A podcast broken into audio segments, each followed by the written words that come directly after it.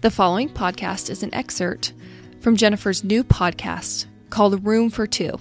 This podcast features coaching sessions with real clients who are working through issues in their emotional and sexual relationships.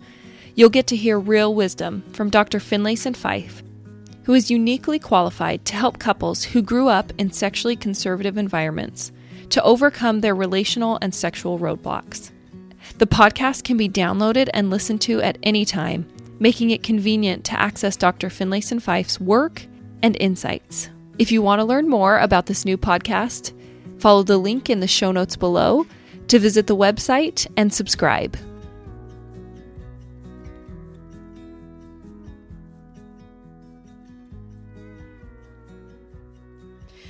Give me a little bit of what your story is and what you've been trying to solve unsuccessfully, and the character of how you feel stuck.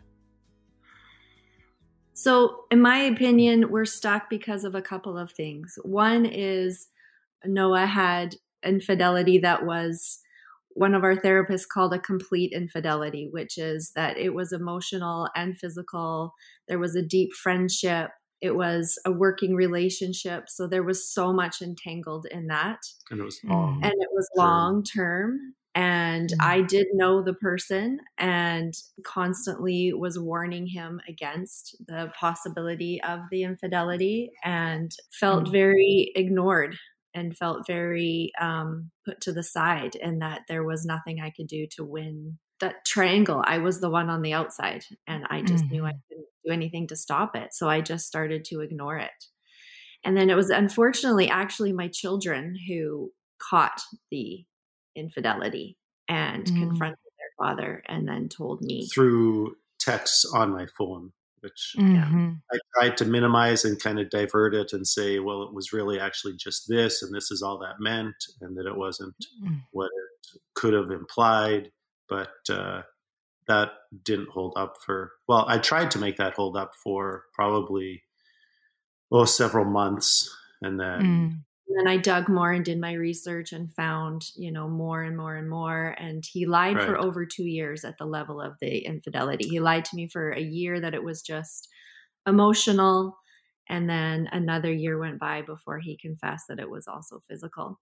And then on mm. top of that revelation was the fact that he has issues with pornography and has our entire marriage and still does.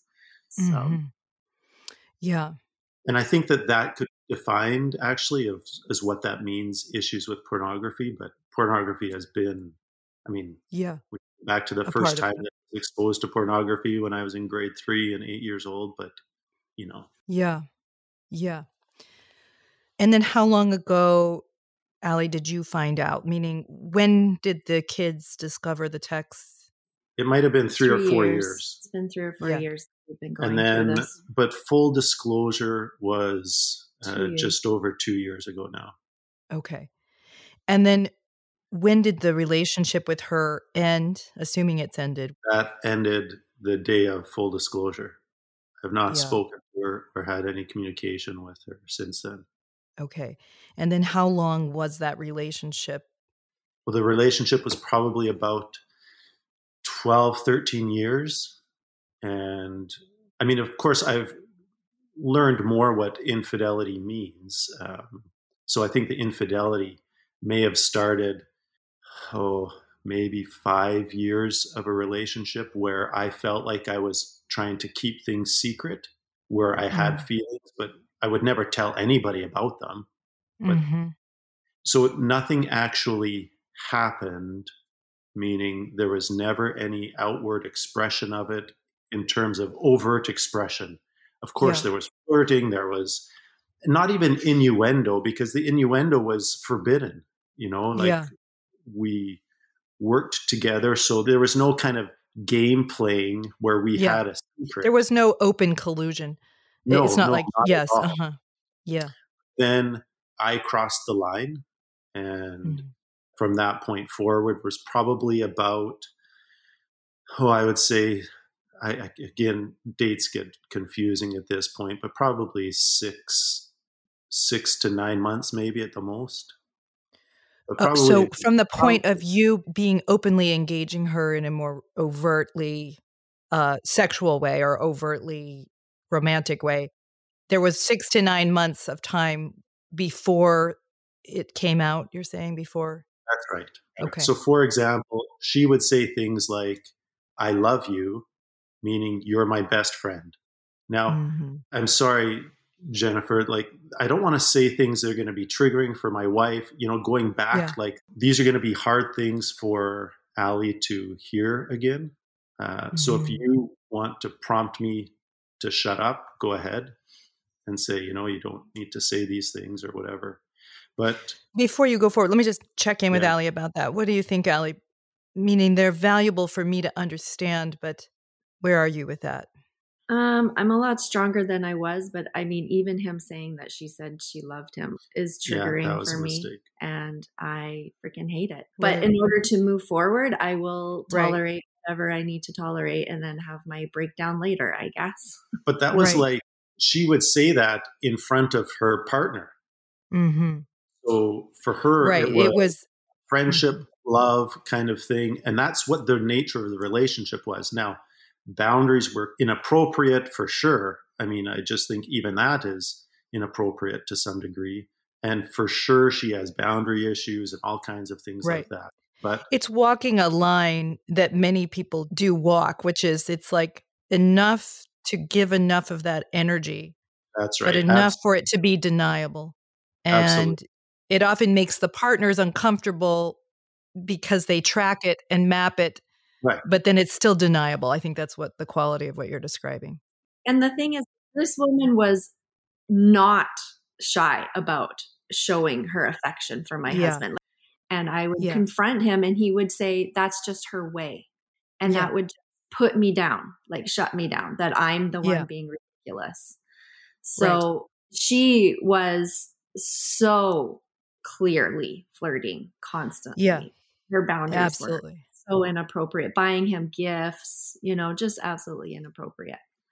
I have a couple of thoughts before you keep telling your story, Noah. But first, this is absolutely right on, Allie, what you're saying. So that is that many times partners or the kids are mapping something feels off, but it's not abject infidelity. So it's sort of mind twisting because Mhm. they're mapping the sexual energy, but then it can be framed as we're just friends. What are you talking about? You're so sensitive. You know, you're just the jealous type. It's an area in which a lot of mind twisting can happen because it can get framed as friendship friendly, just somebody's style.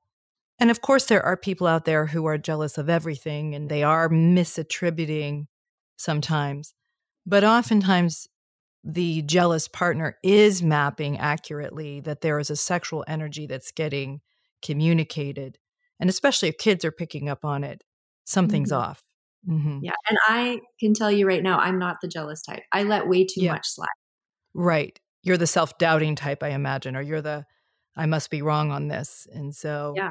Or Uh-huh. I said what I said and I can't change it as much as I want to. right, exactly. And so it was almost easier, I imagine, to just think, I must just be misunderstanding because It was that would actually be more, easier. I will trust him. that's right. That's what it Uh-huh. was. Is I thought that he could not cross that Right. line. and I was going to say that. Yes. I was naive to think he could cross More that so, line. he wouldn't do that, so I must be wrong. Yeah. Right. But I, I'm not wrong. And that's a very Right. scary place to be. Absolutely. You want to believe, and you've been allowed to believe this is who my husband is, or for other people, who my wife is, if that's the person who's been unfaithful. But also, yeah, there's a collusion. You know, like the person having the affair is often trying to push on that muscle in their spouse to throw them off Yeah. and even delude themselves that this is innocent, that this Well, doesn't have. Yes, to do with myself, actually. To say, absolutely. this can't really be real because this isn't who I am. I would never do That's that. right. I'm not ever going to do that. Yes. And so this is Absolutely. the way that person is, which which very well may be, but it's still not appropriate. That's right. It doesn't make it innocent. It doesn't mean that there's not a validation exchange happening that That's right. feels good, that you want to keep going. And so, Absolutely. you know, a lot of times infidelity is happening long before someone takes their clothes off. exactly. And that's why I said as, I learned about infidelity, yes. I realized, of course, that you know that I was unfaithful long before the Yes. lines were crossed. Right, exactly. Before there's a reportable offense, so to speak. Yes. Yeah. And one thing I would say, Allie, is I know that it's hard to hear these things. And I don't want, obviously, for us to be in any way indulgent around the information. Like, I, I don't think anyone here is going to be indulgent.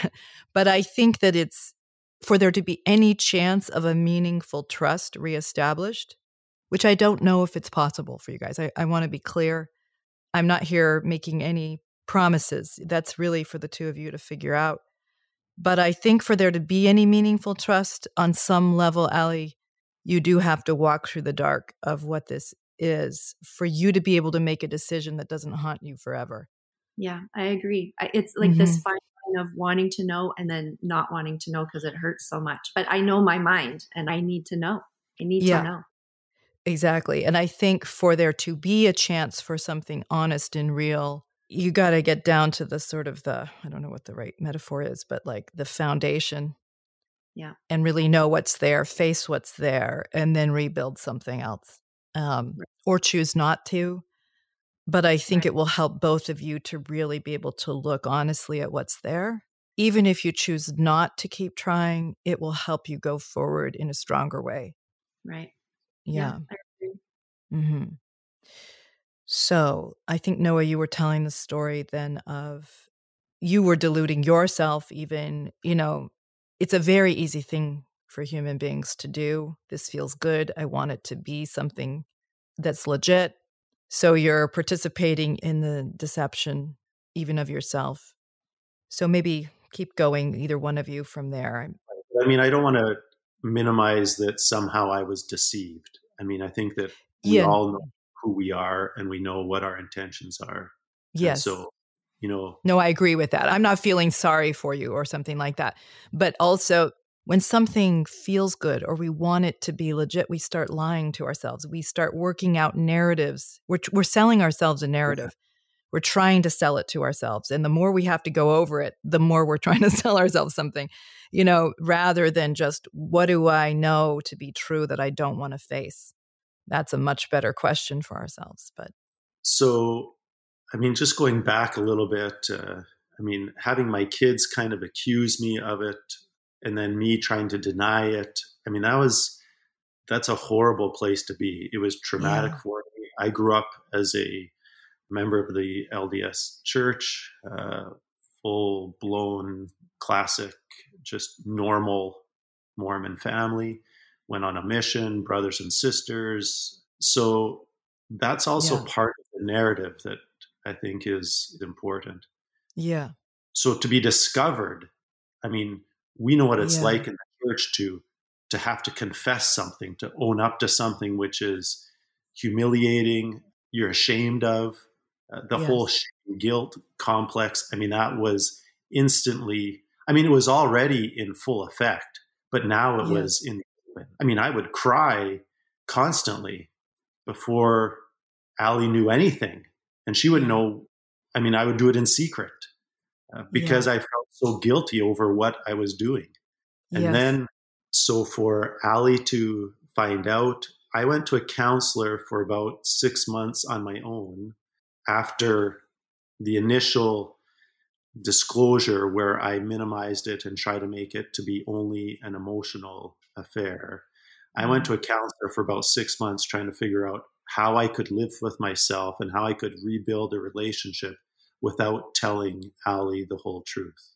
yeah, um, And that was hell. yes, And in the end, I knew that I couldn't do it. yes. Sorry. And the thing was that I went to counseling as well and then went on a vacation by myself to try to feel like myself again. And I came back and decided that I was going to forgive. And I, mm. I found that I could understand why someone would go to somebody else for validation and love because we were struggling in our marriage. We had issues with one of our children this teenage rebellion was tearing us apart and we were parenting different and it was it we were fighting over that and it was tearing Mm. us apart And um, so I decided, you know what? I can understand the need to go somewhere else. And so mm. I'll forgive you. And I want to move forward with our marriage. Like I can mm. accept what you did, I can accept.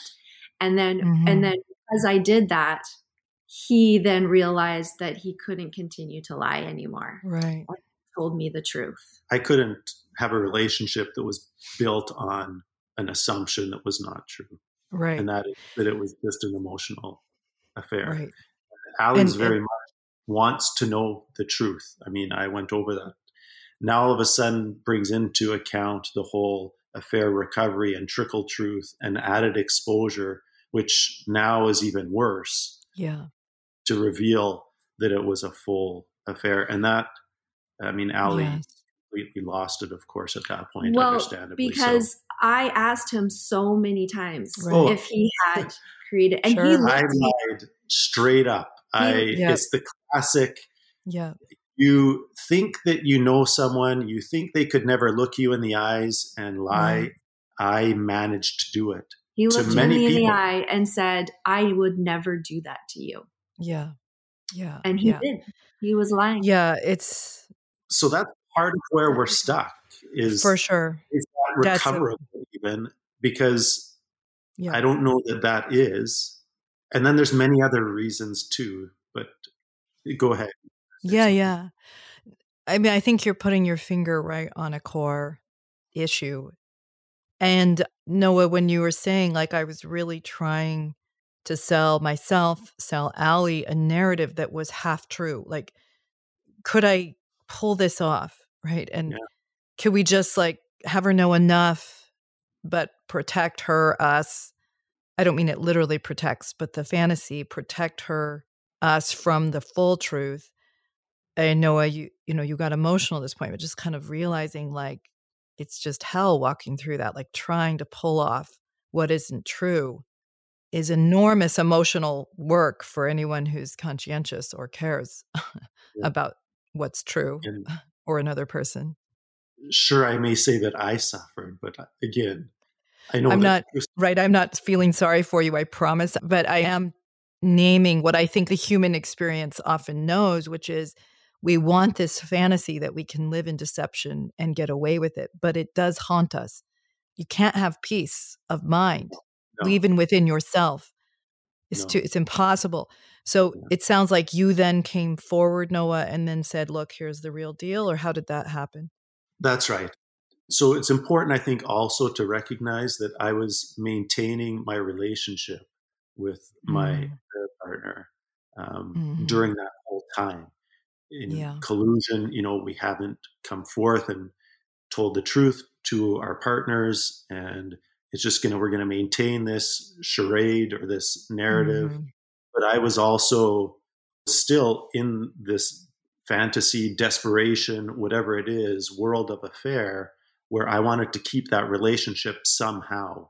Yeah. Even exactly. though at this point we're no longer I didn't work with them anymore. They had left the business where we were working.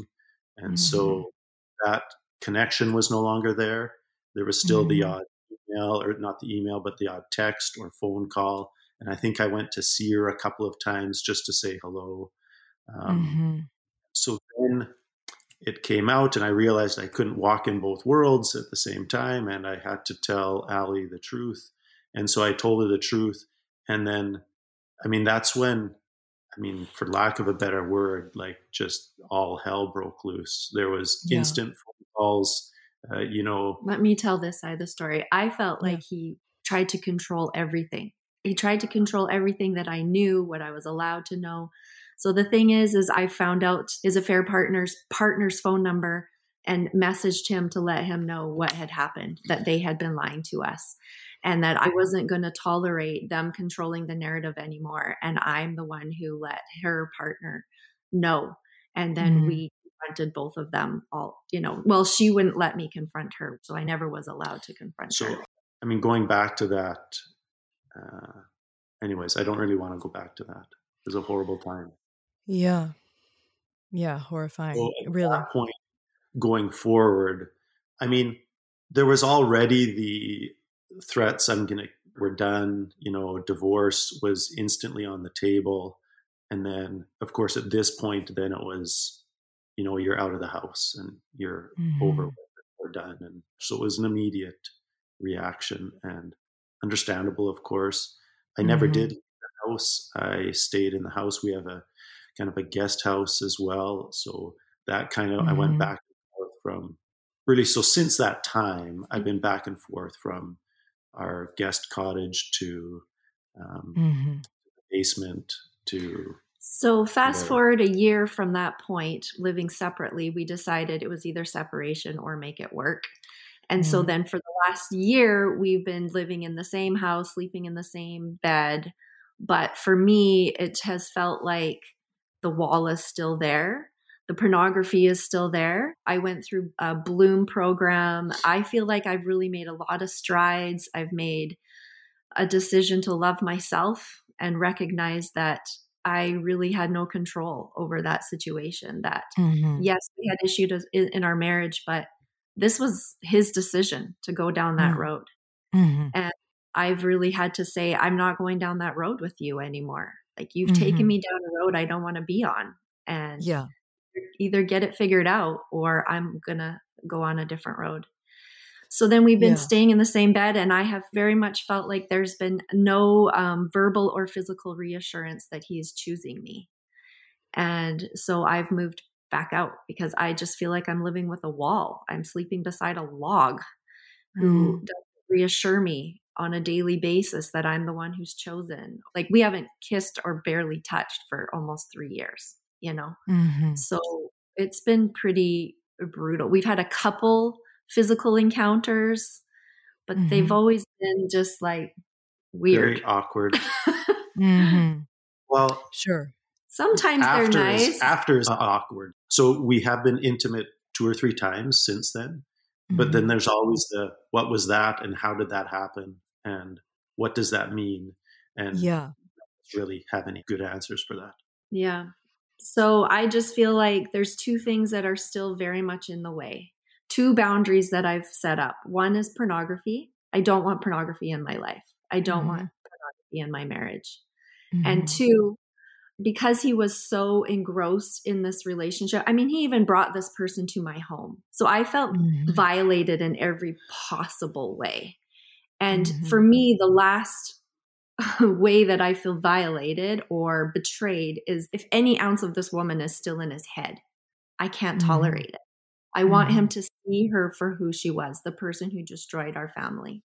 Mm-hmm. And he can explain why he can't meet my two boundaries, I guess. Mm-hmm. Mm-hmm. Or maybe you can say that I'm nuts and those boundaries are ridiculous. I don't know. No, those don't sound ridiculous to me. I mean, so Noah, give me your response to what Allie's asking for from you.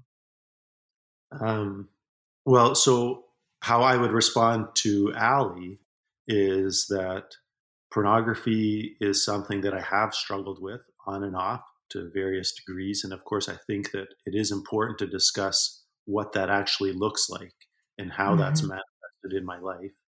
Mm-hmm. Um, but that pornography, I will be honest with her in mm-hmm. use of pornography, when, how, where, those kind of things. Mm-hmm. But I do find that her saying that if I ever look at pornography again, that she's done. And mm-hmm. when an addict hears that, the addict speaking, I think, will say, How do you ever I will live up to that the day that I die because that's the only day that I'll actually know that I didn't do it and met your requirements. Now, mm-hmm. that might, as I say, that is to some degree an addict speaking, but we know we talked about it the other day. Just to be very frank, I looked at pornography last week. Mm-hmm. So why are we still here? Mm-hmm. Yeah, it's an addict speaking. It's also a victim speaking. So, what I mean by that is it's not about you taking deep enough responsibility for your life for you to be trustworthy. You're not yet a trustworthy person, and Allie knows it. Yep. And I'm not saying I will show you more what I mean, and we're going to need more than just this meeting, obviously, Tell me just a little bit about the wall Allie's speaking to. What's your view of that with yourself eh, relative to the marriage, relative to the affair partner? Well, and so then the second point to that is if I have any feelings towards my affair partner. Again, this is a very hard thing for Allie to hear, but this is somebody that I had a relationship with, mm-hmm. and all of that entails for many years. Mm-hmm. Um, if I can compartmentalize or differentiate that between an affair partner who is willing to go down a road, which quite frankly, I was the one that crossed the line. Mm-hmm. So Allie is shaking her head right now, saying that, you know, my affair partner is the one that crossed the line. And I totally agree with that. There were boundaries that were crossed that are not respected that should have been there. It's not mm-hmm. even that they were respected, they just weren't there. Mm-hmm. Allie, do you mind just giving your perspective on that? You did, you shook your head, yeah, as Noah said, to say how you see that. So when Noah worked with this woman, I said from the beginning that I didn't trust her. Mm-hmm. And multiple times throughout their working relationship, I said professional boundaries were being crossed. And mm-hmm. that I told him multiple times, this is how she's crossing the professional boundary. You need to put mm-hmm. up boundaries. You need to mm-hmm. stop that. And this person would flirt right in front of me and right in mm-hmm. front of my children. And so what I'm saying is, if she had those professional boundaries like other people that he worked with, those other people would never allowed him to cross those boundaries because mm-hmm. they were professionals. They had them, yes. Mm-hmm. yes. Yes. And this person didn't have those professional boundaries. And I think that he absolutely colluded and I think that he crossed the yes. boundary. But if she had her boundaries up and was remotely professional, this wouldn't have happened. And I'm I kept bringing that. that. I kept bringing yeah. that to the forefront, right? Right. But I think, Allie, just the point you're making is yeah, that to permeate a boundary like that is it's a collusion. Yes, and I don't think Noah's necessarily disputing it, but yeah, that's the idea that this is two people participating in a validation exchange, which is what affairs are, and it's a way of finding a kind of a place that you can kind maybe, of maybe there's a part of me that still hears him protecting her, and maybe uh-huh. that's why it irritates me so much. Yeah, right. You're saying this is not a good woman, and you're afraid your husband still holds the idea yes that she is maybe yeah. what he's also saying i think you're both right i think in this way is she's not the villain meaning we're both villains if there's a villain we're both villains but i can understand right. Allie, you're saying don't protect her because yeah. that's a problem for me uh, yeah. uh, she isn't a trustworthy person i think you're saying you've got to see her for who she is Exactly. Which, of course, is also Noah seeing himself for who he is.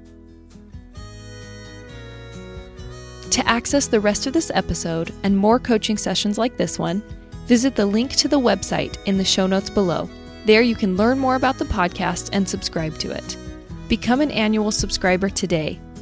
Annual subscribers receive exclusive benefits that you can't get anywhere else, including an opportunity for a free coaching call with Dr. Finlayson Fife, priority access to her live events, a free 30 minute e course on creating a better sex life, and bonus content such as episodes and Facebook Lives. We are so excited about launching Room for Two and giving you access to more of Dr. Finlayson Fife's wisdom and insight. We hope that you'll subscribe, listen, and gain value from the episodes. Thanks. Have a great week.